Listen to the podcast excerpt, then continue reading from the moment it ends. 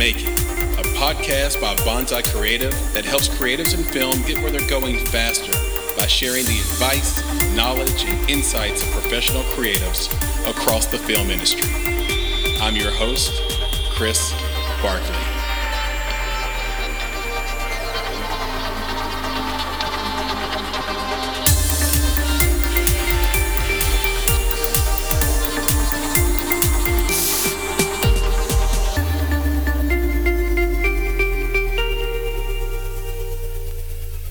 What's going on, beautiful people? My name is Sam Brooks. I'm an actor, a writer, a director.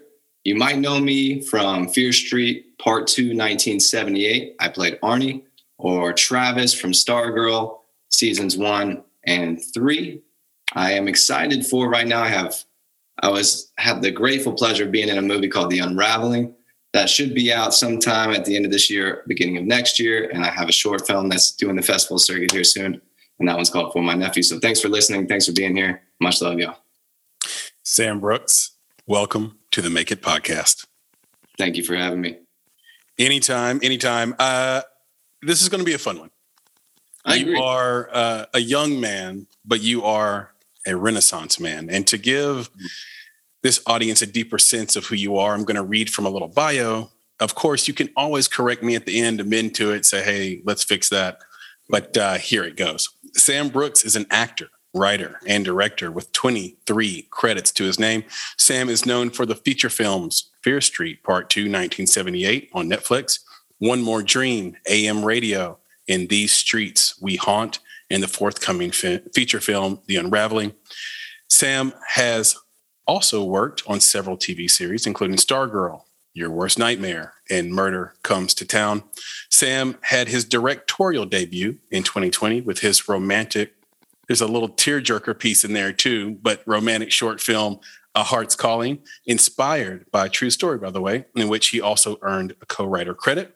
Sam has worked with D C Comics, Warner Brothers, twentieth Century Fox, and Sheridan Entertainment, and currently has two films in production. Sam attended the University of Tennessee and studied acting at the Fourth Wall Acting Studio in Nashville, Tennessee. Sam, how was that? Damn, that was good. Uh, do you have that written down? Uh, I do. Can you send that shit over? I need a bio, man. No, I will. I'll clean it. I'll clean it up. Man, that was good. And I'll send it. I'll send it right to you. And you know, normally we start these conversations with the origin story, and I, I, we'll get to that a little bit. But for this audience, because you've booked Um, some pretty significant roles at a young age, I think there's a, a piece of me that just wants to start this conversation differently than the others. And I want to talk a little bit about the process of being cast mm. for Fear Street. Are there any tools, tactics, any steps or connections you made that would be useful to this audience, to those actors listening, that stood out to you during the casting process of, of Fear Street? Yeah, that's, that's a great question. Uh, and every casting director, I believe, is a little different. Every process is a little different. Uh, but I had, I think, from January of twenty nineteen to February, I had about seven auditions for Fear Street. And wow, I think it was just a good sign that they kept calling me back. Um, a lot of those, I played it really safe, and but still served the story. And so when June came around, two days before I got the audition for Arnie, I was wondering what happened to Fear Street, and I was checking it out on I M D B and stuff. And then I got two days later the audition for Arnie, and that was the last character I read for in February. And so I just read it, and it said he has music. There's music playing in the scene. Like the action above was painting the picture of the music. He's having sex, and he's this character that listens to like punk music. He smokes weed. He's just that guy. And he's like, yeah, he's probably, spoiler alert, he might die first. You know, he might might be that guy. So I, I was like, I know this guy. I actually had a buddy who's a punk rocker, and I got some of his, like I got his jean jacket with a patch on the back and whatnot. And I rolled myself a little cigarette to smoke in the, in the scene. And I put some, the music that was playing in the action, I put that song on like quietly. So it wasn't too distracting, but it was there. And I just took the risk. And, but the, the main point is like, I, I had to make sure I was serving the story instead of just serving my ego by taking all these risks and trying to stand out with, and it comes off as too much. You know, I didn't want it to come off as too many doings, too much, try hard. you know, but if I could serve the story while taking the risk, and they, they look at me like in this box that you see right now, and then behind me, they can imagine exactly what they have in their head, like in the cabin and all that stuff. And I think I've done my job, and I, uh, I, I was very pleased with how it came out. A couple of things to dig into there. That's very interesting. Now, this is all during COVID, right? Like you couldn't. No, no, no. This was. Uh, or this twenty- is in person. No, this was uh, self-tape. This is so, so again. All these were self-tape. Yeah. Yeah. So this isn't them. This isn't you going into an audition. This is you self-tape, sending it. They're viewing the self-tape, and you're competing against a, a bunch of other actors that are self-taping, right? Correct. Yeah, from L A, New York, uh, who knows? Like, I, I guess a lot of, a lot right. of places. All over, all over. So there is pressure there if you're trying to get this part to maybe overdo it, because mm-hmm. it's, it's interesting. Maybe what stood out for you was your ability to read the scene better than other actors, so that mm-hmm. you you created the set design and the wardrobe design most accurately, so that it complemented your performance, instead of it feeling busy. I mean, how did you know you would hit that perfect balance between not going over the top and like nailing the scene's aesthetic? I think, I don't, I think at first I was like, this is going to be a bold move, but it has starting after like the sex takes place where Cindy's character comes in, you know, it's like, what are y'all doing? So that was like the start. But I was like, ah, you know, I think I want to start it like in middle of, of the sex. So basically I'm just having sex with the wall in this audition kind of thing. And you see my back and it looks like I might be naked from the waist down. Uh, or, you know, anyways. Right. But at that point I was like, if, if I can watch this from start to finish and not feel a single bit of pushing, you know, if there was no pushing there and it was just truly just being, then I'm cool with that. And And yeah. I think it, I think it was good, because at the end of my slate, I just did the whole thing kind of in character. So at the end of the slate, I had these aviators on. I walk up and there's music playing. I'm like smoking the rest of that thing. And I was like, no marijuana was used in the making of these auditions, like kind of thing. And yeah. gave a little wink to the camera and just kind of wrote it out the whole time. And, you know, I, when I sent it in, I was like, this could either go very bad. Like this could be, this could be too much of a risk, or it could work perfectly. And but at that time, my hair was just past my shoulders. It was just, you know, I had the look. So. Yeah, I was going to say, you probably nailed that. Had, had you auditioned without your hair there, I mean, this long hair, mm-hmm. uh, it goes perfect with the jean jacket or a leather jacket or something like that. It would, it, it just fits. Right. You know?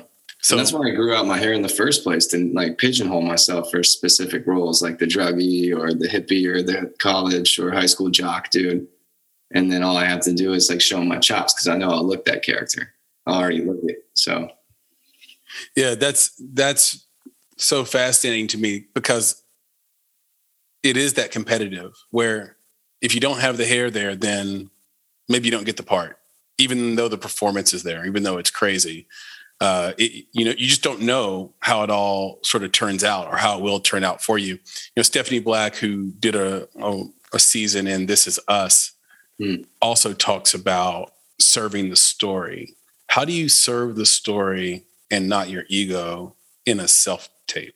It took me a long time to figure that out. It took, it took me uh, like a, when I first started, I was on the opposite end of the spectrum there and serving my ego. And that's when the transition, I grew out my hair and I was going, undergoing that whole thing.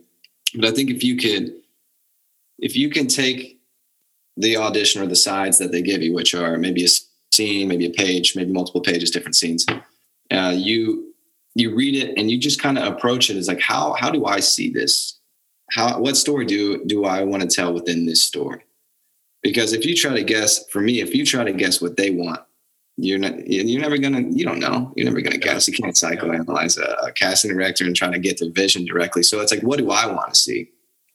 How do I approach this character? How do I think that they would go about this scene and still serve the story that's on the sides, like that, the overall story, because they'll give you an actor's access. They'll give you a breakdown of the character and like the story synopsis and stuff. So it's just, you try to take all those pieces together and create a puzzle out of it. And it's like the finishing piece. It's like, if this works, you know, if this is literally can be believable of what this character would do, then that's cool. You know, what it doesn't pull away from the performance. I think it has to complement the performance. It doesn't feel out of place. Right. Yeah, it, there was this great horror short film, and I always recommend it. I think it's called Fetish. Yeah, Fetish. It's amazing. It's twenty minutes long. It's on Amazon. It's worth everybody's time. But I always, the, the part I'm disappointed with, the part I get the most disappointed with is the choice that the that the writer and, and lead made to make him, he was he was playing off this other character he had created that was comedic a long time ago. And he has like this one, he's bald. He's like male pattern bald, except for this one piece of hair in the very front. And it like kind of sticks up. And it's like, it's like, yeah, nobody really looks that way. Mm-hmm. That's too much. You're like, you're serving something else. And for this story, it's more believe. It's still a great short, like I said, and I still recommend it because it's so shocking at the end for a horror. And so it's like a weird film, but man, it, I think it would have went even further if you just make us believe this character exists in the real world by like mm-hmm. letting him be insecure about that piece of hair, which is what he would really be in real life. Mm-hmm. He would try to figure out that hair, or he would shave that off yeah. and it wouldn't be there. And I think sometimes you overdo it, but might curl it, you know, give it right. a, little, a little swirl or something. Right. He made it cartoonish. Yeah. And the story didn't need that at all. Kind of sounds like an alfalfa, you know, stinking. Mm-hmm. Yeah. It was like a bald alfalfa. That's exactly mm-hmm. right. Yeah. And by the way, I loved uh, Alfalfa and, and, and um, the Little Rascals growing up. Alfalfa's not funny. I mean, he's funny, but he's not fun. The funniest one is Stymie by oh. a mile. Man, Stymie I need to go. by a mile. I need to watch that again. I was actually watching clips. Something I had an audition where it was like kind of caricatures of Alfalfa. So I was going back through and watching because Alfalfa was that character was created way back in the day.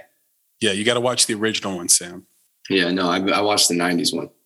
There's one episode. Yeah, the nineties one is bullshit. The original one's is the one you want. Uh, there's one episode where Stymie is starving, right? Because he's a black kid in the nineteen twenties. He's hungry. He's walking around just trying to grift off people. He's trying to figure out a way to like get people's food. So he's like, you know, robbing some guy's, you know, uh, chicken coop for eggs. He's just going to crack an egg and pour it in his mouth. Um, but he's on the street and there's this guy telling him to get out of the street from like three stories up. And he said, "Hey, mister, I bet you can't, th- I bet you can't throw him." I guess he had some food in his hand or something. He said, "I bet you can't throw that down here and hit me in the hand." He's just trying to grift him so he can right. get his food to eat it. And it's hilarious. It's hilarious.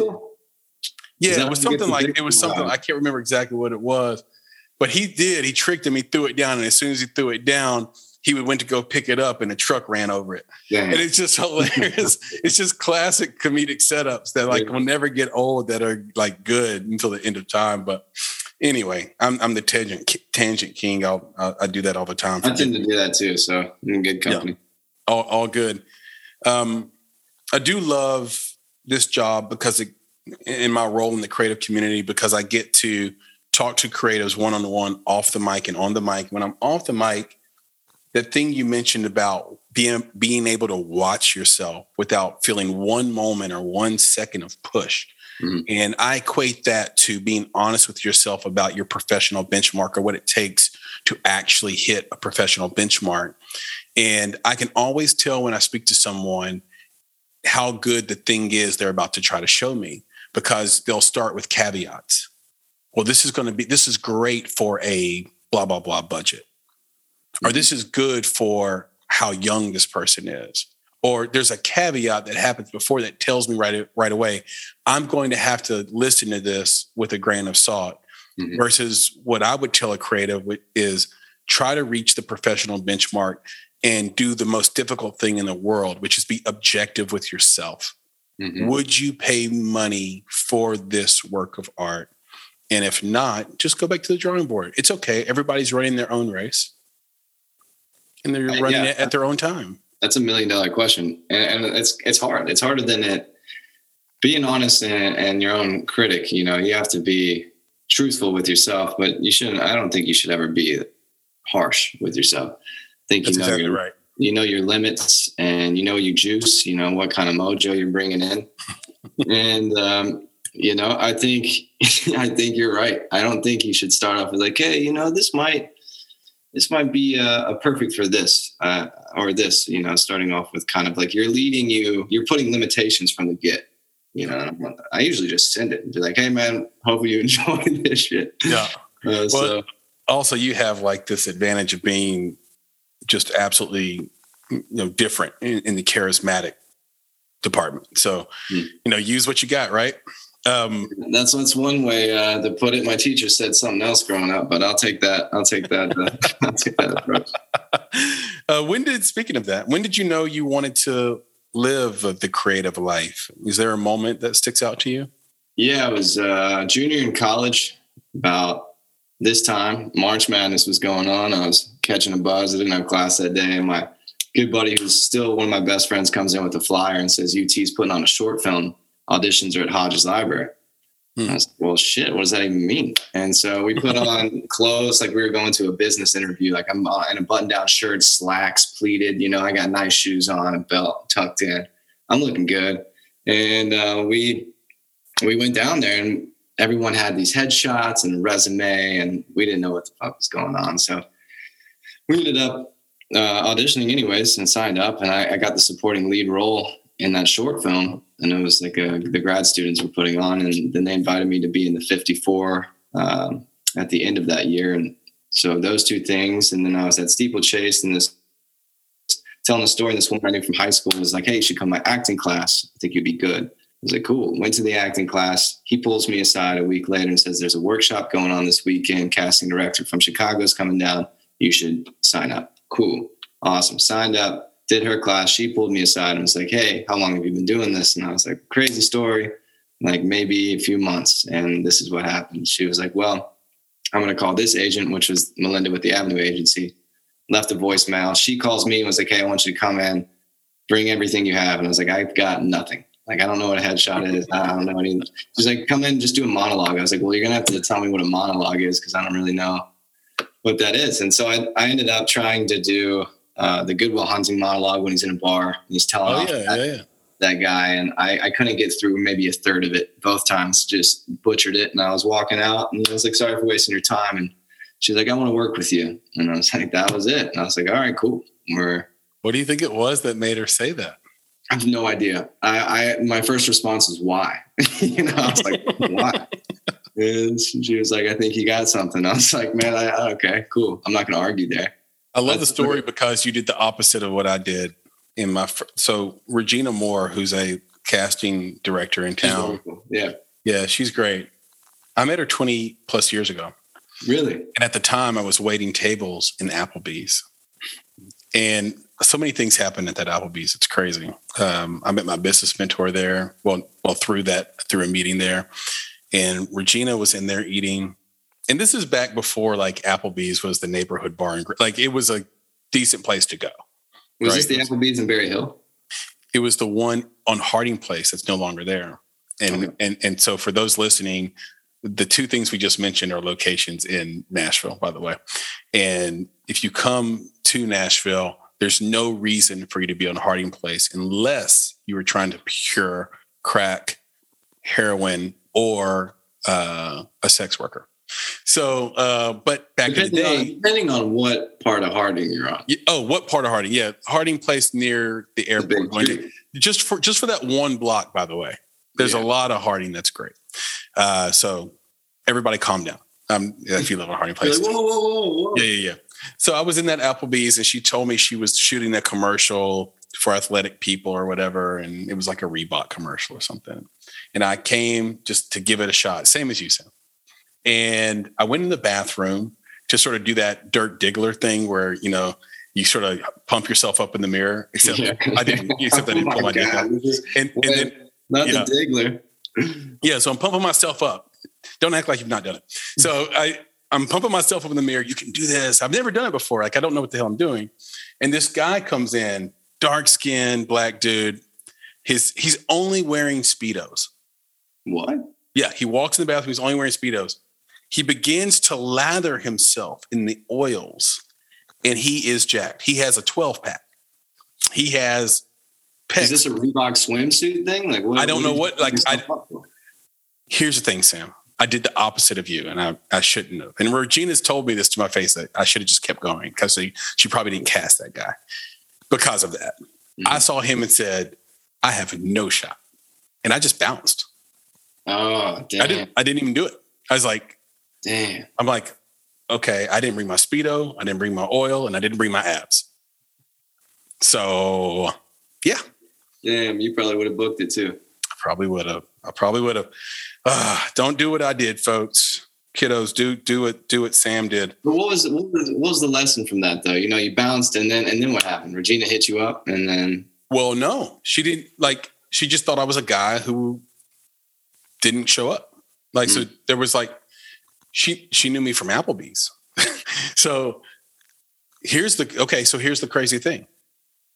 I didn't even learn a lesson from it until like maybe decades later or a decade plus later after I met with Regina face to face again, mm-hmm. because I didn't, because I held the belief that I wasn't going to get that all the way up until the point she said, no, I, w- I wouldn't have, I think I remember that guy and that would have grossed me out. I wouldn't have cast him. I'm like, oh. Sounds like her. Yeah. So then I learned the lesson that, hey man, just go do you. Um, it's that whole Jim Carrey commencement speech thing. Like, mm-hmm. hey, you know, you can fail at something you don't want, so you might as well go for something you do want. Kind right. of thing, right. So that was the the lesson I learned from that. Um, speaking of lessons, who is Brad Brown, and and oh. what impact has he had on on your oh, life? He is the man, the myth, the legend himself. That. Made me act. So in high school, I did. I went to Hillsborough High School in Green Hills, and I did the International Baccalaureate program, mm-hmm. which my parents made me do, and I'm glad they did because I was a little shit, and I was I didn't wasn't great at school. I was focused on sports until I went into that program, and it's either you take a world history of like arts and culture, or you do theater, and mm-hmm. so it's like I'll do theater, I'll build sets, and it's all good. So the first year I built set, and he made me be like. A little role in Macbeth where I ran out and I died, and that was cool. But my senior year, he for the final project, he wanted to write a Roman comedy, like In the Round, mm-hmm. and he cast me as the lead and this other guy Anthony as like my twin brother. And Anthony's black, I'm white. It's just a huge running joke, and we're all tr- we're just trying to find like the twin brothers in the whole thing. And I have this Barbie doll named Bonnie, and it's ridiculous. It is.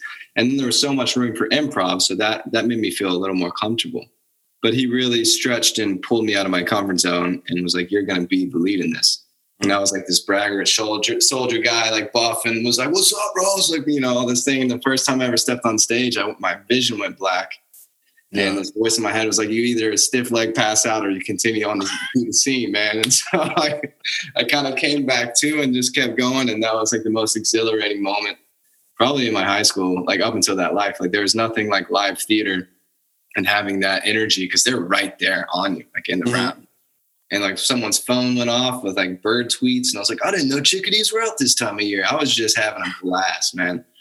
And uh, I didn't touch acting until junior year of college. I didn't even think about acting. I was focused on uh, kinesiology and, and trying to be either like a physician's assistant or a physical therapist. And, and then, I just remembered once I started, once I got that short film, I was like, man, I actually really enjoyed this. Like, I remember that play. And when I, that summer, junior year of college, after I got the agent and stuff, I called Brad Brown. He's the first person I called, and he gave me a list of books to read, like Power of the Actor, Ivana Chubbuck, How to Stop Acting, Harold Guskin, to name a few. And my senior year, I was reading those books, like in front of my actual books in college, like in classes. So I'm like reading wow. those while I'm in class and just studying up and just going hard. And I started telling people, I'm going to act, I'm going to act. This is what I'm going to do. And everybody wow. was actually pretty supportive. And once I graduated college, uh, about June of twenty sixteen, so I gave myself a month, is when I called Melinda and was like, let's do this. And so yeah. like, thanks, thanks to Brad Brown and like all, he like kind of guided that ship, you know, he put, he put Inception on you. Yeah, he, yeah. Uh, he sure did. he, he dropped something foundational on you that, that uh, you remembered. Like, you remembered three years later. Yeah, it's amazing, man. He's and he's amazing. He's super talented. He was running the Nashville Shakespearean uh, company or Shakespeare company, or I don't know if he's still doing that or not. But yeah. Shout out to Brad Brown for inspiring the next generation of, of great actors. Um, and he might still be, I think I looked on his website. It seemed like he was still up to that stuff, but you know, yeah, it's always great funny. When you run into a teacher who, you know, isn't caught up in anything more than just being a great educator. And that's really what he is as well. Yeah. I, I think that's what stood out to me about him and in our research of him. Uh, your dad told you, you must do what you have to do now so that you can do what you want to do later. Mm-hmm. Uh, if you have taken his advice, in what ways have you taken it? Yeah, that was that was a, a gem that he gave me sophomore year of high school, I think, because he's, you know, he sees this kid who's just focused on sports, and he's like, let's be realistic here, son. You're about you're only going to get five ten, five eleven. You're like a buck seventy. Come on, man.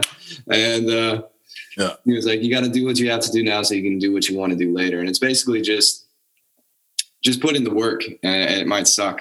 And, you know, the grunt work and building the foundation and, and building something that's going to be substantial in life. It's, it's going to take a lot of work, and it might seem like you're not getting anywhere and it might suck, but just know that if you do what you have to do right in this moment, you can do whatever you want to later. And it's kind of something that he, he didn't really uh, develop in his lifetime. So he just like drilled that into us so that yeah. we can uh, kind of reach a higher level and, and succeed in whatever we want to do. So I, I thought, you know, I could go, and that really hit me when I was like, I could take the G R E, I could go to grad school, I'd come out like a hundred thousand plus debt, you know, whatever, or I can just dive in. Yeah. You know, and I was like, that kind of, to me, this risk is like, just put all the eggs in that basket. That's kind of what I have to do now. You know, if there's any shot of me being an actor, I didn't see it realistically of like after being in debt, trying to be like with a physical therapy, like P H D or whatever that would be. Uh, and then trying to pay that debt off when I'm trying to do a full-time job and then trying to act. It just didn't make sense to me. So I was like, if I'm going to do it, I have to do it right now. Yeah. And then hopefully that allows me to do what I want to do later. Yeah, I truly believe in that. that. That's an amazing story. And I've said this before with other guests, but it bears repeating. Super proud of you and the courage it takes to make that decision. You hear about people making that decision, but it's just something that becomes cliche. Mm-hmm. But when you zoom in to the details of what it takes to do it, it's akin to potentially blowing up your life. A hundred percent. The amount of like, while you're young, right, that I heard when I first started, mm-hmm. you know, not really knowing anything. It's like, yeah, you might as well, you know, while you're young. And I graduated. Even my dad was like, "Hey, when you're done dicking around, you know, call me." You know, yeah. like one of those things where it's like, yeah, "Good luck." Yeah, I mean, yeah. It's so. it's it's so it's so true. And you know, we had a guest on uh, late last year. His name's Michael McCrary, um, or Michael McCray. Sorry, my goodness. Um, and he runs the Whistleblowers uh, Whistleblower Film Festival, and he himself was a major whistleblower, and he talks about like the courage, like the, the decisions you have to make because your girlfriend or wife or friends didn't ask to be a whistleblower. Can you, can you uh, explain to me and the, hopefully the audience here, what a whistleblower exactly, can you break yeah, that down? Yeah, absolutely. I'm happy to do it because they're so important to our society and to our liberty. A whistleblower is someone who blows the whistle on a corrupt corporation or government entity. It's someone who, Um, uh, is basically willing to risk their own safety, freedom, livelihood, because they're often fired. Usually a whistleblower is blowing the whistle on their their own employer. Mm. You know, in the case of Michael, he was blowing the whistle on the Clinton administration because he worked in government. Damn. And it was a forty million dollars case, but that's a powerful enemy. Absolutely. That's yeah. Crazy. So he lost, he lost his wife, lost livelihood. Like, yeah, it's it's wow. You have to be willing to crawl across the desert for your dream or for what you think is right for you. And so that's why I say it's it's not pandering at all. It's, it's a massive amount of courage, and you're courageous in ways that I wish I could have been at your age. So, so kudos uh, to you. I, I am curious how your parents took it at the time you decided to leave college to become an actor instead of staying in the medical field. Not ideal. Not ideal at all. Yeah, my well, you know, I was always supposed to be the family doctor, you know. Yeah. Once I could prove myself that I wasn't, you know, just a, a jock kid, you know, I got straight A's my junior and senior year of high school, and I really turned things around. And I had one of my greatest family friends owns started Results Physiotherapy, and you know, I got really into that growing up, and he was a very big inspiration in life. His name is Greg Spurgeon. Spurgeons are huge inspirations in my life. And yep. So I was like, that's the path, man. I, I see them being very successful. He did the thing. He started his own company. It's great. And like that, I can do that. That sounds reasonable. Yeah. But I never really thought about like, is that something I want to do? I'm like, I can make a good career. I'll be safe. I'll make some money. It'll be chill. And then, uh, you know, I didn't really tell him what I was doing while I was doing it. I didn't really tell many people, but I told yeah. a few buddies in college, and they're like, man, I could see that for you. So I was like, thanks, guys. Thanks. And then I got out of college. I graduated and was like, look, here's the deal. I, uh, I'm going to go into acting. I'm going to put this on. I'm going to take a year, and I'm going to go into acting and put this on, on the way, like backburn. My mom's cool. She was chill. She was an interior designer, so she gets it. She's like, express your creativity while you're young. She was a while you're young kind of person. Mm-hmm. My dad was like, taking him back. He was like, you know, call me when you're done effing around and kind of all these things. And I was like, damn, okay. Okay. I see how it is. So I was like, give me a year. If I don't book anything in a year, I'll go to, I'll go to school, take my G R E and go to school. Yep. So thank God I booked something in, that, in that year. So that was good. Yeah. So not ideal. My brother was very supportive. My brother's my brother. And he was, he had my back, but uh, it was interesting to see the reactions. Cause it was kind of like, okay, what do you, do you even know what you're doing? Yeah. I didn't really. And I was just like, I'm going to figure it out. And I'm, I'm going to show you. I'm, I'm pretty competitive in that sense. When people are, people are like, oh, you can't do that. And I'm always like, why? You know, why can't I? I think I can. And so. Thank you for sharing that, Sam. That was, that's awesome. And the lesson there is the power of putting yourself on death ground. And if you don't have anyone doubting that you can do something, maybe you don't have anything to motivate you outside of the thing that's in front of you. Those external motivations are great. And we talk about death ground. We talk about that, you know, the old Sun Tzu story, which is you bring your troops to the shore of your enemy and you send the ships away. Yeah. The only way you're leaving this island alive is through that other army. Yeah, absolutely. There's no going back. That's how you approached it. There's no going back. You know, it's like I said, once I, I'm committed, I'm going for it. And it was great to have your family, your own parents be like, all right, sure. Good luck out there. Yeah. Good luck, kid. And you're just like, okay, okay, mother. You know, it's like, I'm coming in. I'm coming in hot. And my dad is now my biggest fan. Yep. For sure. Uh, I had a callback for a movie in Canton, Mississippi one day, and I, my car wouldn't make it. And he was retired. So I was like, Dad, come on. I know you're not doing shit. Let me borrow your car. And he was, and it's like the first time I talked to him in like six months. And he was like, oh, okay, well, uh, Canton's five hours, five hour back one day. I'll drive with you. Like, I'll come with you. That way you don't. I was like, okay, Dad, I did not expect that. Sure. So we uh, we go down. We we throw on the Allman Brothers. We grew up listening to the Allman Brothers. It's like his favorite band. We played some James Taylor, and we're jamming out. And he's just asking me how I've been because we haven't caught up in a while. It was it was really, really special. And I go there and we had lunch, and it's like this little college town. Canton's really cool. I did the audition. twenty minutes later, I'm out of there. I'm smiling. I'm all happy. I, I, I did a great job in my in my head. In my, so I was happy. He was like, that's it. And I was like, yep, that's it. Let's go home. And he was like, all right, let's go home. So we're driving home, and it was, it was like a movie. The sun was setting, you know, and we're, we're headed out of Canton. It's quiet. He didn't say anything. He just looks over and he's like, you really like what you're doing, huh? And I was like, yeah, I love it. And he was like, proud of you. Proud of you for doing what you love. And I was like, damn, daddy, like, don't look over here, man.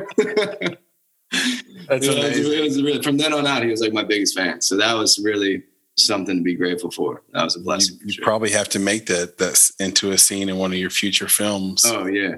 For sure. Yeah. It, it reminds me of the ending of The Tender Bar. I don't know if you saw that one yet, mm-hmm. but um, George Clooney direct uh, directorial debut, I believe. Um, really, really good movie. Ben Affleck's in it. He's the lead. but the kid in it is is amazing. Um, you know, in the, in that as well. You you your dad has good taste. Allman Brothers, James Taylor. Uh, you are a bit of a musician as well. You play uh, alto, sax, am, guitar, it's harmonica. Hobbyist, I'd say. Yeah, you sing great. I've heard oh, you sing. You. Thank you. Have you ever thought about recording an album? uh, I mean, yes and no. I don't. Ah, it's a whole nother beast. I've tr- I've written a few songs, but then again, it's like I don't even know if that's the right format or what. You know, it's a whole nother thing. And to tell you the truth, I've just been making up excuses. Um, I I would like to uh, I would like to record something, man. I I have a few things in the in the works. Nothing that crazy, but I could see myself dropping a few tracks one day. Yeah, I think the secret for you is is to not listen to anything. Just go write what you want to write. Sing what you want to see, sing, and you're already good at holding yourself to that professional benchmark. So you're not going to leave that studio with there being flaws that, that you can hear. So that's just the competitor in you.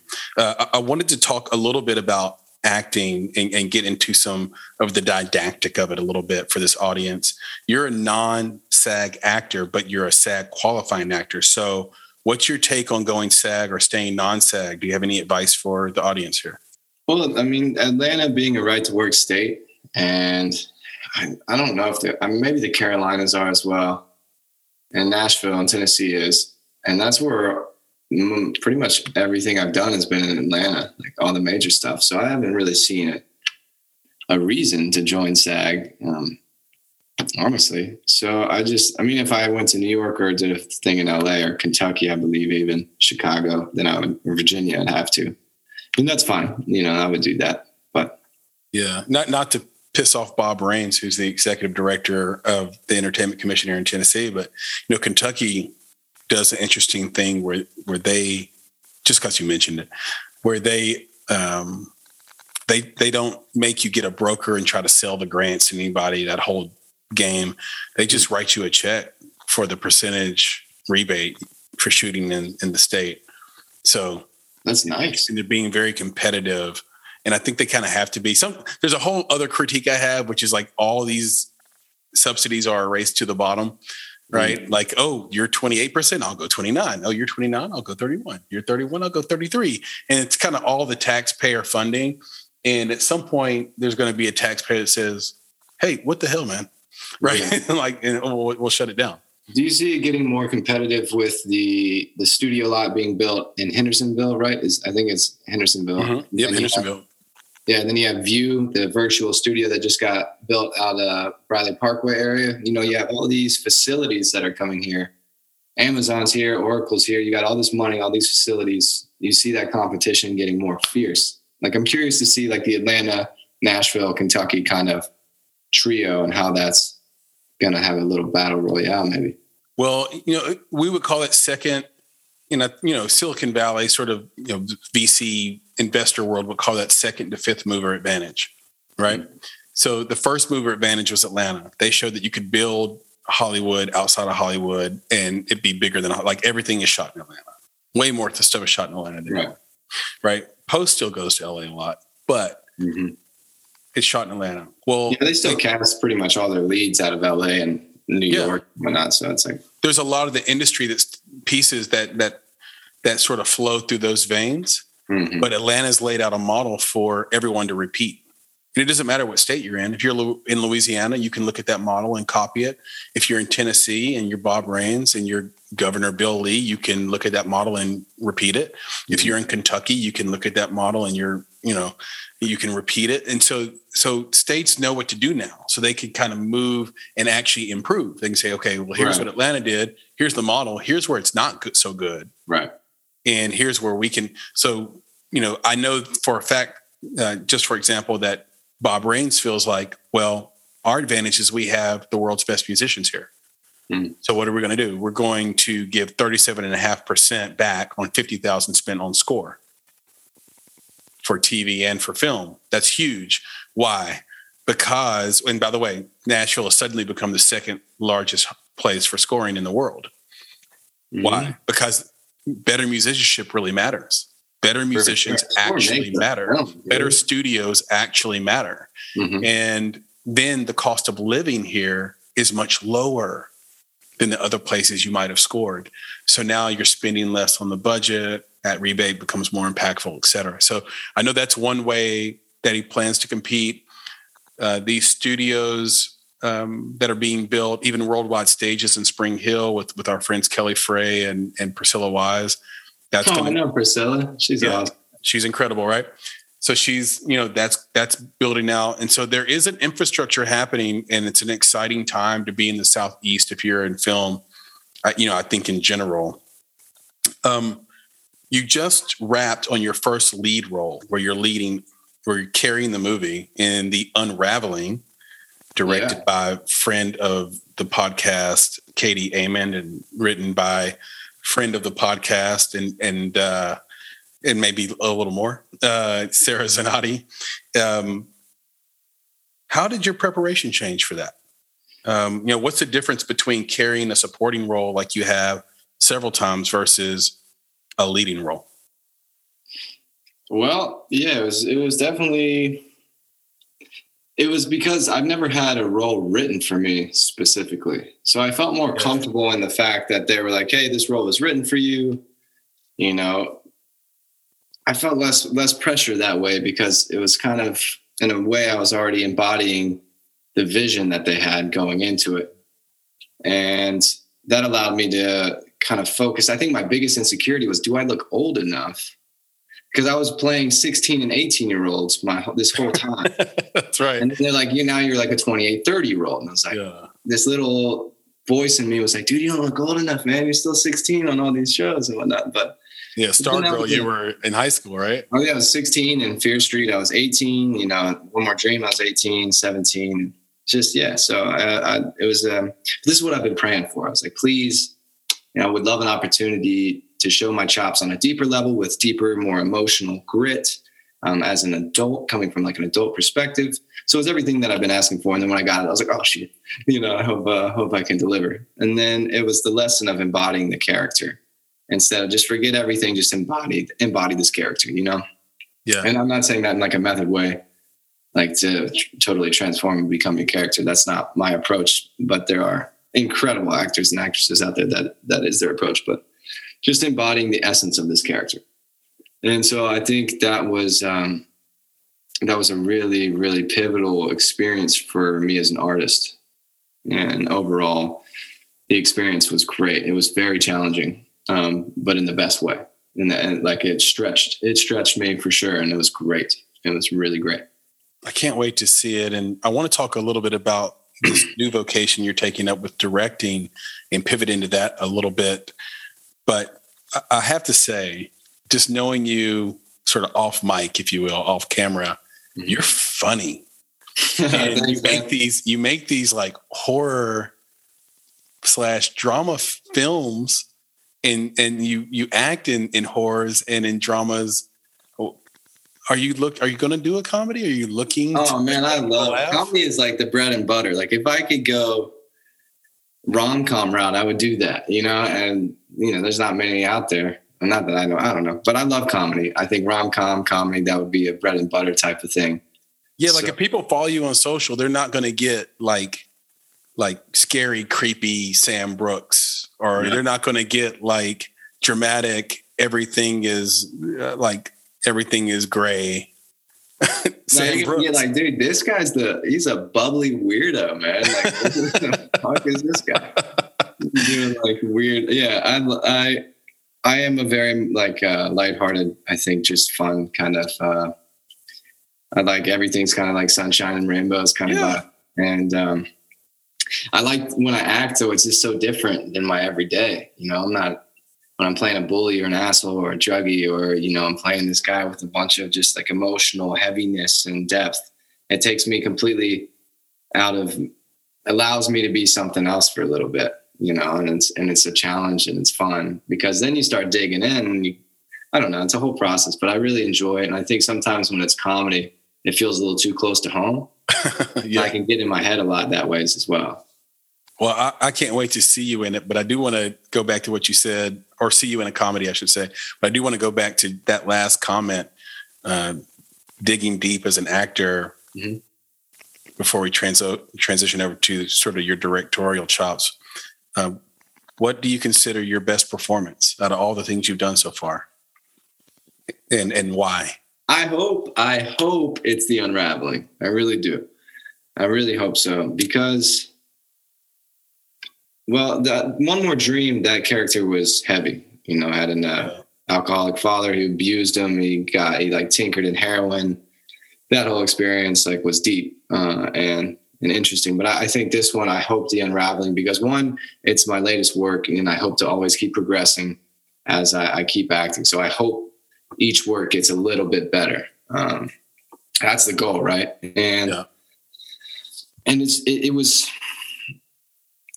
This guy is relatable, so relatable, and they've all been relatable. But this is this is the first time it's. I got to be like an adult and yeah. have that depth and bring in all the knowledge that I've gained. Like as a teen, sometimes I have to hot, like my voice will be a little higher, you know, and then I, I have to think like, I don't have all this wisdom as a seventeen year old kid. Yeah. So I have to kind of dumb that down. And then like, but this guy, you know, he's late twenties and his thirties, and it's like, I can bring everything in my life or whatever I've learned. I can bring it all, and I can just do that. And, And that's okay. And that's acceptable. So it was just really cool, I think, because I had a deeper well to pull from. Yeah, absolutely. Yeah. I, I can't wait to see it. Like I said before, and, uh, you know, I've seen, I've spent the last week in the world of Sam Brooks, so I'll let you know if it's your best performance or not. Yeah, thanks, man. Just be honest. Give it to me straight, man. I will. You, you can, you can, um, you know, you can count on that from me. I promise you, I'll, I'll, I'll be straightforward with you. But, uh, but like you said earlier, not in a cruel way. We never do. I never do anything cruel. It's not worth it. Right. It's like, uh, coaches that yell, parents that yell. I never understood that. It's like, you ask them to be composed, but you can't compose yourself. Mm-hmm. So what the hell? Um, let's talk about directing. 'Cause you have directed two short films. One's A Heart's Calling, mm-hmm. and your latest one is For My Nephew. That's the one that's about to hit the festival circuit. You like working with the friend of the podcast, friend of Banzai, Dustin Heyer. He's awesome. Yeah, I've worked with him before on a short film called Gateway that uh, Matt Williams just directed and, and, and co-wrote. Uh, but I wanted to ask you how you came across the story. Were you the one that came across the story on uh, A Heart's Calling? No, a good buddy of mine, Dallas. Okay. He, uh, this is about his life. Oh, wow. And so he, one time, fuck, man, it was twenty nineteen, maybe Halloween. Anyways, it's not important. But he hit me up and he gave me the rundown and what it was, he wanted it to be like. And he had this little animated short. It was like in a heart heartbeat or like a heart's beat, but it was really beautiful. And he's like, I want something that tells this story. Yeah. And like incorporates my life and all this stuff. And I just read it and heard him out. And I was like, man, I would love if you give me a chance to direct this. And cause I'm, I, I see it, and we can, we started writing. So where it started from where it ended is completely different from like the storytelling aspect, uh-huh. uh, which, you know, we had Dustin and Christopher Gentle, who's, and then talk about score. He yeah, he's awesome. Nailed that score. He's incredible. And we had all this, like, it basically went into a writer's room and developed the story. And I thought, you know, from the inspiration, it's an animated short with no words. And the music was a character of its own. And so I was like, we need to do it like this, like a live action Pixar kind of feel. If we can tell this story through nonverbal communication and this beautiful score, you know, backing that, then we've done a damn good job. Yeah. And it was really different. Came out it came out nice, and we shot it I think in two days and for like five hundred bucks. You know, Lachlan Table was nice enough to give us uh the place for free, and Eastland Church was another place that gave us their uh, uh chapel for free, and everybody was just loving the story and chimed in, and it was really, really beautiful. That whole East Side is is so amenable to filmmakers and creatives. We've used the East Side Church before, for example. Lachlan Table happens to be a uh a top five percent restaurant in Nashville. Mm-hmm. Uh, how did you get that location? They just love the story. They love the story. And they're like, yeah, we're in. That's cool. You can come okay. in like in the morning, and then you have to be out by three. I'm like, cool. I was going to say, because like, they're busy, you know, like yeah, yeah. to to get them shut down is, is kind of great. And so to be behind the camera, I guess you kind of, that first time you fell in love with a little bit and decided to do it again mm-hmm. with For My Nephew, completely different story. You know, one yeah. story is about um, being gay in the Bible Belt. Uh, right. Coming from a, a Church of Christ and being born and raised as a, as a gay man and trying to understand you, you, what your heart's desire is and and being still a lover of Christ and practicing Christianity. It's really yep. cool. Yep. And a story everybody should watch and try to understand the complexity of. And then and, and something Kaylee Bailey, the, the great editor and, and writer, has she, talked about on this on this podcast, just having to be, you know, raised religiously, but also having her own identity and, and how she worked through that. Uh, it's worth everybody going to listen to um, after, of course, after they listen to this. And then, um, and then the other film is really about the perils of, of, of the company you keep. And even when you try to get out of something, those people will always drag you back into something. And mm-hmm. that's the, the short film For My Nephew. So uh, why this one and, uh, you know, why this story? Because you wrote this as well. Mm-hmm. And why did you choose to direct again? It, it's starring a good friend of the podcast, Dean Shortland. So yeah, God, yeah. I love Dean. So many, yeah. Well, it's the same. So I just, I don't know. The idea came to me at first. I just kind of wrote it as like whatever. I wanted it to be like a to be continued series, and I was like, this is cool. It's a cool premise. Like you have this guy Walter Julius Brown. I kind of got like this Tarantino mm-hmm. like air about it. I was like, okay, cool. I'm seeing it. I see it. And then I just had to start writing it down. And when I wrote it down, I didn't really understand like what I was writing, if that makes sense. It wasn't until I, we started shooting it and I started seeing it in real time come to life. You know, I had all these visions and ideas of shots and how I wanted it to go, but then the actors brought something completely different than what I was seeing in the best way possible. And I was like, oh, oh, okay. And then working with Dustin and Larkin and Grant and all these guys that we just did These Streets We Haunt, we did Hearts Calling, and now this. So it's like we had this flow going on and everyone was ping ponging. We're like, okay, here's my vision. The actors would like go in, do their thing. And then Dustin, me and Dustin would just ping pong. He's like, oh, this camera movement would be perfect for your vision. And Larkin, you know, it was just a beautiful, like it was totally a giant community where everyone was able to chime in and we would just riff on the fly and then just kind of make it work. But this being only the second thing you've directed, what what would you change? How would you improve? If you had to shoot this all over again, how would well, you? We had like one light, you know. Um, we we had one light. You had, a jo- you had one Joker or something like that, or what, what did you use? We had like one uh, like China ball. Oh, okay, got it. And then I mean, and then like in the house scene, we had like a few like Kinos, and we had those like I don't know. I'm not my grip vocabulary isn't bad, isn't that great. So we had these like little lights and like the mm-hmm. long lights you can put places yeah. and whatnot. And um, so I would love to have like more, you know, more grip equipment, more gear and that sort of sense. Like there's a generator in the back of one shot that I missed, but at the same time, it's like, ah, it can make sense. It's not doing anything. Um, it bothers me, of course, but we also had only thirteen hours to shoot this thing. Oh, wow. So we shot it for zero ninety-nine. I, I finished writing it while I was in Miami. So visiting a friend, and I cast it from Miami and all like the uh, locations. And then I was like, guys, I'm getting back. And the next day we shoot. Like that was the schedule. Cause that's just yeah. when everyone could do it. Yeah. So you guys just got to trust me. Okay. I'm gonna break it down over Zoom, but just trust me on this and we're going to rock it. First day, six hours, second day, seven hours. And we're done. You guys shot this like a forty-eight or a fifty-four. yeah. Yeah. So is that where it's going to go? Are you guys going to try to put it like, I guess it can't go on a forty-eight no, yeah, or yeah. it's not a competition, but Where are you, where are you going to try to put it? What, what's the plan for, for this short? We kind of made it so, yeah, like I said, the vision was to be continued. Like I, I wanted to be continued at the end because you're like, oh, man, I want to watch more. But then I thought, you know, what if it felt like the beginning of a movie? You know, you watch it and then the title For My Nephew comes up and you're like, oh, shit, I would love to see the rest of that. So I kind of started shopping it around and we shot this in February of twenty twenty. And I, since I'm not paying anybody, I bought their gas and food and they did uh, the kindness of their own hearts. I didn't rush anything. I, Tony did the sound mastering, Christopher on the score, Dustin on the edit, color correction. And I was just like, hey, whenever you get it done, I don't care if it's like five years later. Yeah. But, you know, fast forward two years, like a couple months ago, Tony was like, hey, man. To care. You know, well, Tony hit me out of the blue. I, I forgot. Like, honestly, it was just like so far in the back. He hit me out of the blue. Said, hey, man, we got a surprise for you. Here you go. Like, first color edit, sound mastered, scores put to it. And I'm like, holy shit, this is good. Like, way better than I thought it was going to turn out. And then so the plan is just send it off to festivals.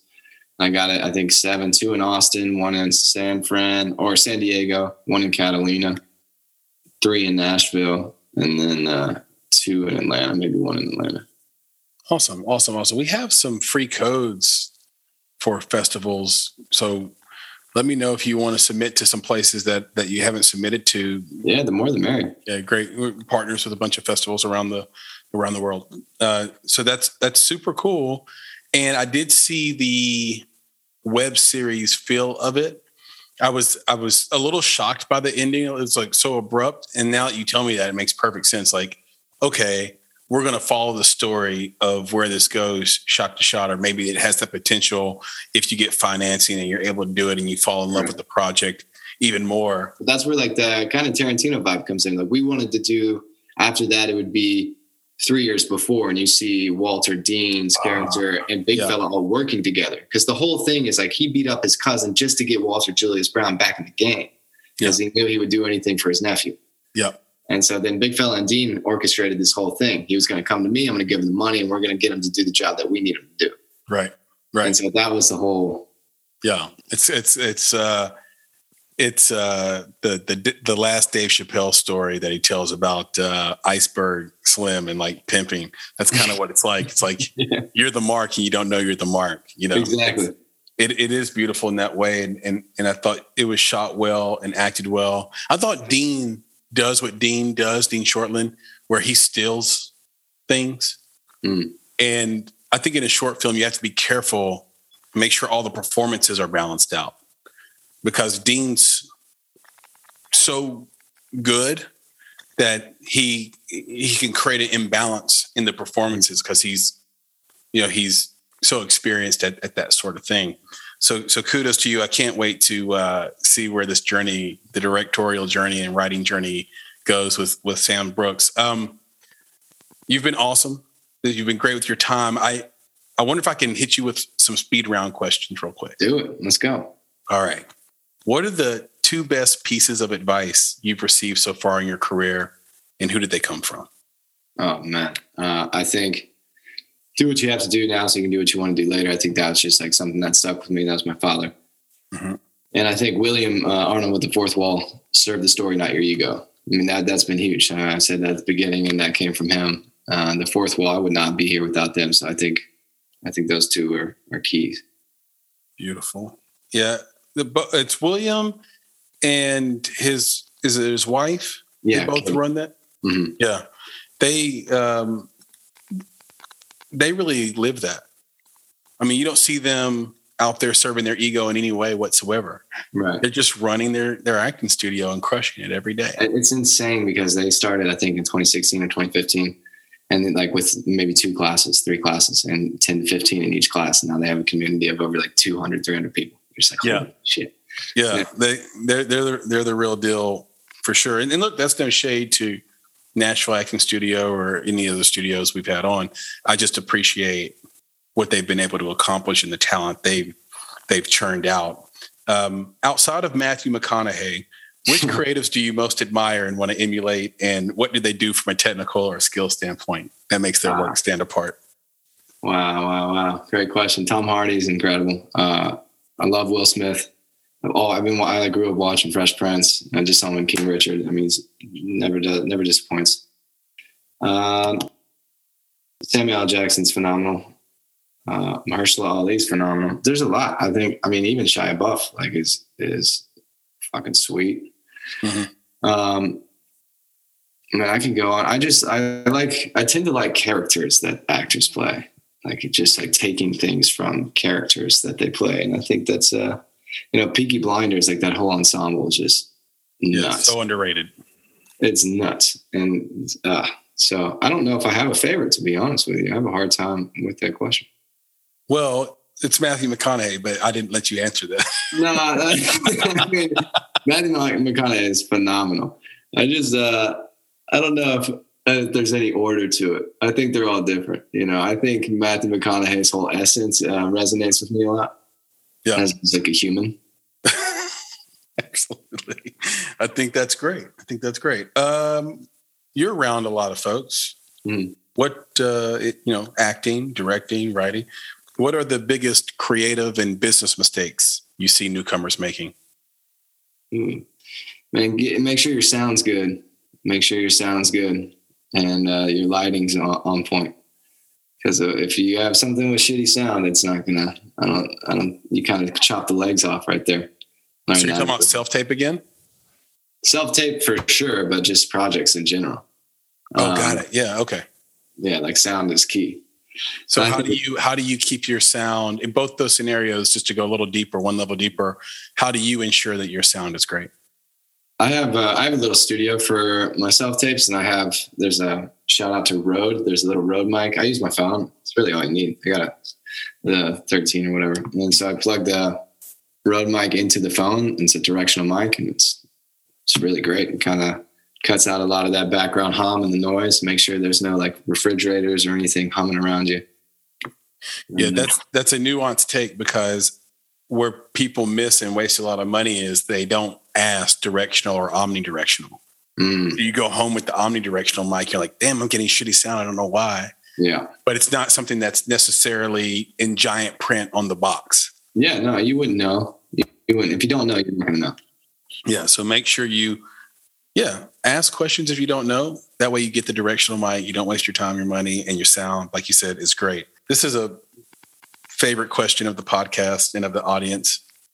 If you had one month to teach someone how to act, what are the first three things you would teach them? So this is a person off the street. Somehow they got a gig and they are completely unprepared. And they've come to you and said, Sam, I got one month. Make me an actor. Everything you think you know, throw it out the window. You know, it's like, forget, unlearn everything you think you know and okay. Embody your essence. What can you bring to this character? And there's no right way to do this. So just keep that in mind, you know? Okay, so number one is unlearn. Unlearn, yeah. Unlearn everything you know. You know, throw all that out, out of there. So that way we start we start with, like, no limitations. Mm-hmm. Number two, there's no right way to do this. You know, there's little techniques like not blinking so much, keeping your face still. But as far as, like, an, approaching this or whatever, like a technique that you come at it, there's no right or wrong way to do it. Uh, and then number three, I think you, you have to bring yourself, you have to bring yourself into it. Like, don't try to be anyone else. Just whatever you are, we're going to capture that, you know? So don't try to be something or someone else, but, you know, we're going to capture, we need to capture you, you know? I don't know. that's, maybe that's, that's not why I'm coaching, man. No, that's beautiful. So for those listening and, and keeping score at home, number one is unlearn everything you know. Number two, there's no right way to do it. Uh, just a few techniques, keep your face still, don't blink so much, but there's no right way to do it, which I think perfectly leads into number three, which is double down on you. Mm-hmm. Double down on you. And it's true because when you watch casting tapes, the the the those actors that get cast seem to just, uh, they're not over the top. They're not low energy, but they're just themselves, but embodying in some character. Right. Exactly. Um, just to make the, um, the question more round, I guess, or the answer more round, or maybe both, is there anything you would do to help that person unlearn everything or, or focus on being themselves? Oh, man, you know, that that would have to cost you uh, two hundred dollars in a monthly fee to take the masterclass. No, I'm just kidding. I, I think I think it's one of those things where it's like if, if people come in with expectations of, oh, I need to be like this, or am I standing there? Like, you know, what is it? Like this, like, oh, I heard all this stuff and blah, blah, blah, blah, blah, blah, like all this external knowledge that they're coming in with. I think it, it's just you're building barriers and limitations and walls and all sorts of shit. So it's just like, hey, man, forget everything. Just read the script. Just read it how you would talk. You know, just read it, whatever, and we'll go from there. Yeah. And like, okay, like uh, if you were this person, like what would you do? Like forget what I what you think I want you I want to see. What would you do? You know, and let's go from there. We'll yeah. figure it out. You know, it's a fascinating question when you find out a lot of people don't know who they are. Oh, and then yeah. you're confronted with it. It's like, oh my God, I don't know what I would do. What would I be like? And for me, I would just tell them to go, go Dirk Diggler in the mirror. You know? I'm glad. I'm glad they're. I'm glad they have Sam teaching instead of instead of me, because I would just tell. Look, them you just got to stand in the mirror and flex. I'm just going to let you know. Yeah, just go flex in the mirror for a little bit. Um, how do you develop an impression? You do a killer Matthew McConaughey. I don't know if you want to share it with us, but how do you develop it? You also have accents that you do. You have Cockney and British and Southern. Where do you start when you need to develop an impression or an accent? I just, I just, something, I just listen, man. I, I have like a, I've always been able to like, if I, as a kid, if I hear something, I just like, I, I, I can hear it in my head. Like whether it's like the guitar riff or the, the bass line, or if it's like a sound, I could like try to match it. I just hear it. So with McConaughey, I just listen to a video of him talking, and then I can like, basically like a songbird or like a mockingbird, like hit it back at you. Yeah. So that's just kind of, I like watch real life people with that accent. Um, and then kind of go from there. Sometimes the videos that are trying to teach you on YouTube can be a little difficult because they're like the O sound makes a ooh. And you're like, I don't want to just start talking, you know, I'll figure it out. Is there an accent that peep that you do or an impression that you do that, you know, maybe I wouldn't know, or this audience wouldn't know, or, or even your close friends wouldn't know that you do? No, I mean, I'm pretty open with it. Really gotten good at? I'm pretty open with the accents, man. I've been working on like a little, if, if there was like an alien voiceover, you know, like what would that sound? What would that sound? You know? I have this script that I wrote years ago, and it's it's kind of like a Kurt Vonnegut style. Um, oh, yeah, Kurt V. I was just, yeah, man. I was just thinking like, what would this alien sound like if it was to talk about the humans being in a galactic zoo? And I was like, you know, like just weird shit like that, man. And so I, I, fuck, I mess around with stuff like that. And if I swear, if my house was bugged, people would like, this guy needs to be in an asylum. This guy talks to himself seventy percent of the day. Yeah. That, well, damn, that, that, that gave me a nice little visual right there. It's like, okay, maybe it, it would be cool to actually have like found footage of Sam in his house. Oh man, that'd be, be a cool weird. Short film. It would be weird. Like I pass like a reflection. I'm like, you fucker. He's like, don't you look at me? You know, like shit like that. uh, I played my Congo drums, and it was just like just going off, and like shit thing is, you just gotta keep on playing. You know, you just gotta keep on playing the bongo, so the cops are called. You know, dumb shit like that. green, green light. That's the green light. Yeah, green light. That's it. Do that. Wait, do that when we're done. That's a green light. All right, all right, all right. Just keep living, huh?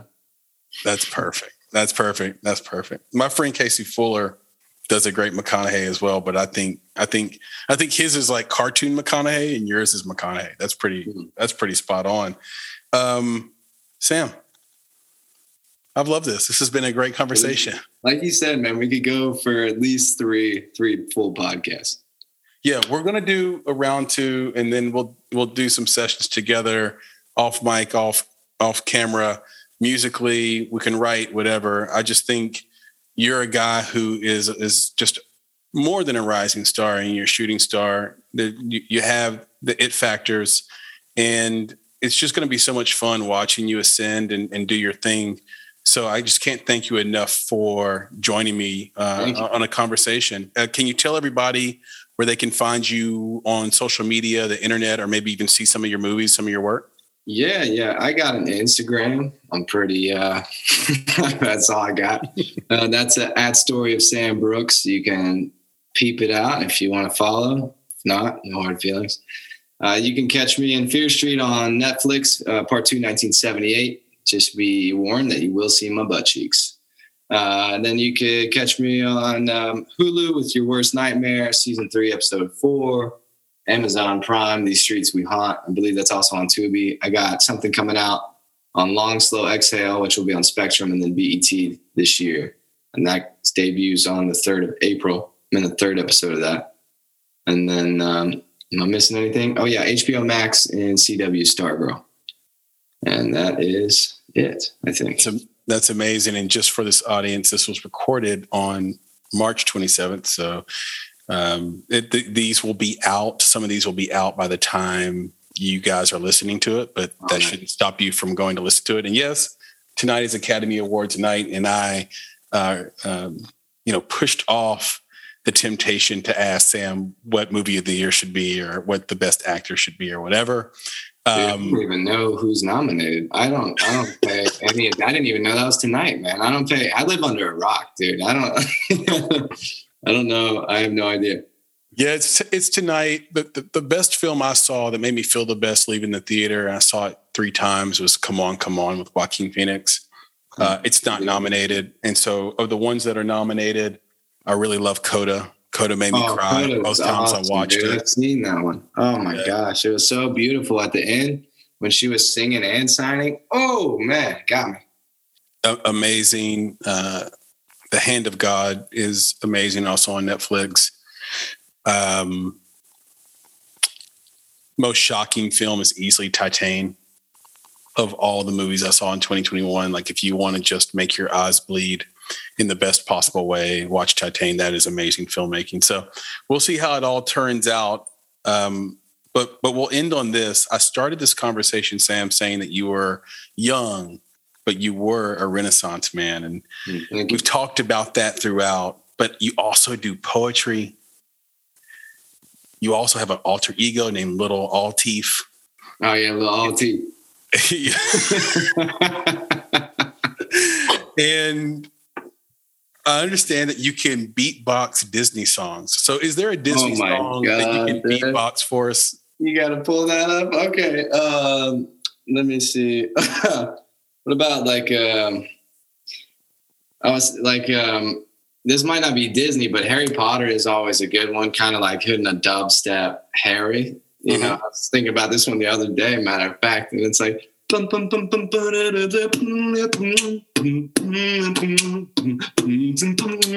had like little answers. It's like, why don't we live? Like shit like that, I think would be kind of cool. That's absolutely dope. That's fire. That's fire. Just, well, just throwing it down, man. Well, well done. Um, how many beatboxes do you have like in your repertoire? Of of these movies, of these like oh, man. I got, I got a Rolodex. I got a Rolodex for sure. Shrek is one of them. Mario is a Super Nintendo, you know, with those sounds like let's go, go, go, go, da da da da da da. Wow, you know, like shit like that. But how did this become a uh, a thing, like a hobby for you? I don't know, man. I, I've been uh, me and my buddies were freestyling since we were like ninth grade, and before like we found out what instrumentals were, we were beatboxing, and then. I was like, why doesn't anyone take like Disney songs? I'm sure they probably do, like Disney songs and all these like very quotable things and make E D M or beatbox or just like dubstep music. And if I could, I would. I, I don't really want to take the time to learn how to produce like that. But if there's someone out there that's like, damn, kid, that's a good idea, let me know. Yeah. Uh, so we'll see if we can get some notoriety from it. Yeah, he's not giving you permission to steal his idea. He's giving you permission to collaborate Let's with just him collaborate, on you know? his idea. Yeah. So just to be clear on that, and yeah, I'm with you, man. My heart warms every time I see somebody with a pencil and a fist on a desk.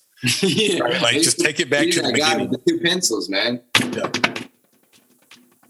You know, like you have the pencils, and I was like, yeah. Exactly. Like that's, that's before instrumentals. That's like you make your own instrumental, mm-hmm. then somebody can beatbox with that and somebody yeah. can flow over top of it. That's the origins of a, of a perfect cipher to me. So yeah, I agree with you. And there, there used to be a lot of underground ciphers here in Nashville, and that's how I got my name, Pillsbury Flow Boy.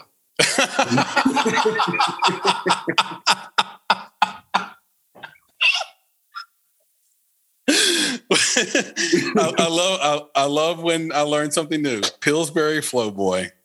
P- well, Mister Flow Boy. You know, you poke it. You're a blast. Man, you're amazing, man. Chris, man. Thank you so, so much. This is an honor. Absolutely. Honor's all mine. And uh, let's uh, catch up.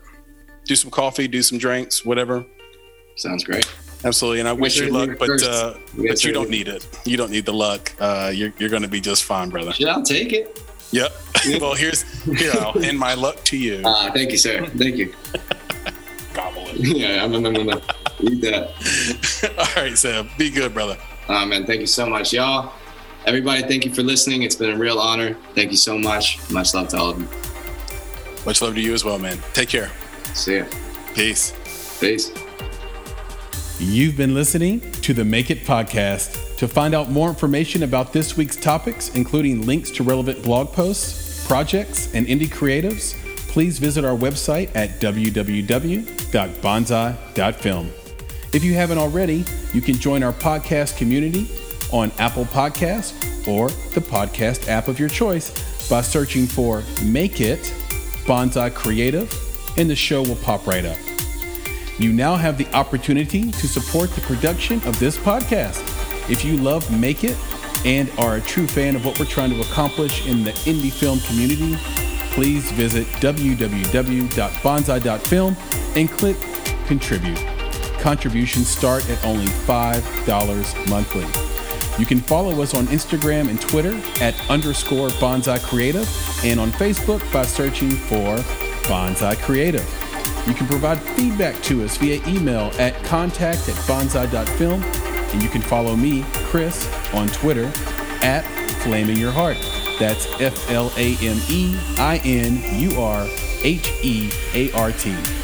And of course, if you're looking to take a big step toward your filmmaking success, go to w w w dot banzai dot film and click on Services to explore a variety of offerings from keynotes and panels to pitch readiness assessments and so much more. You have everything to gain. Until next time, be better, be creative, be engaged, and thank you for listening.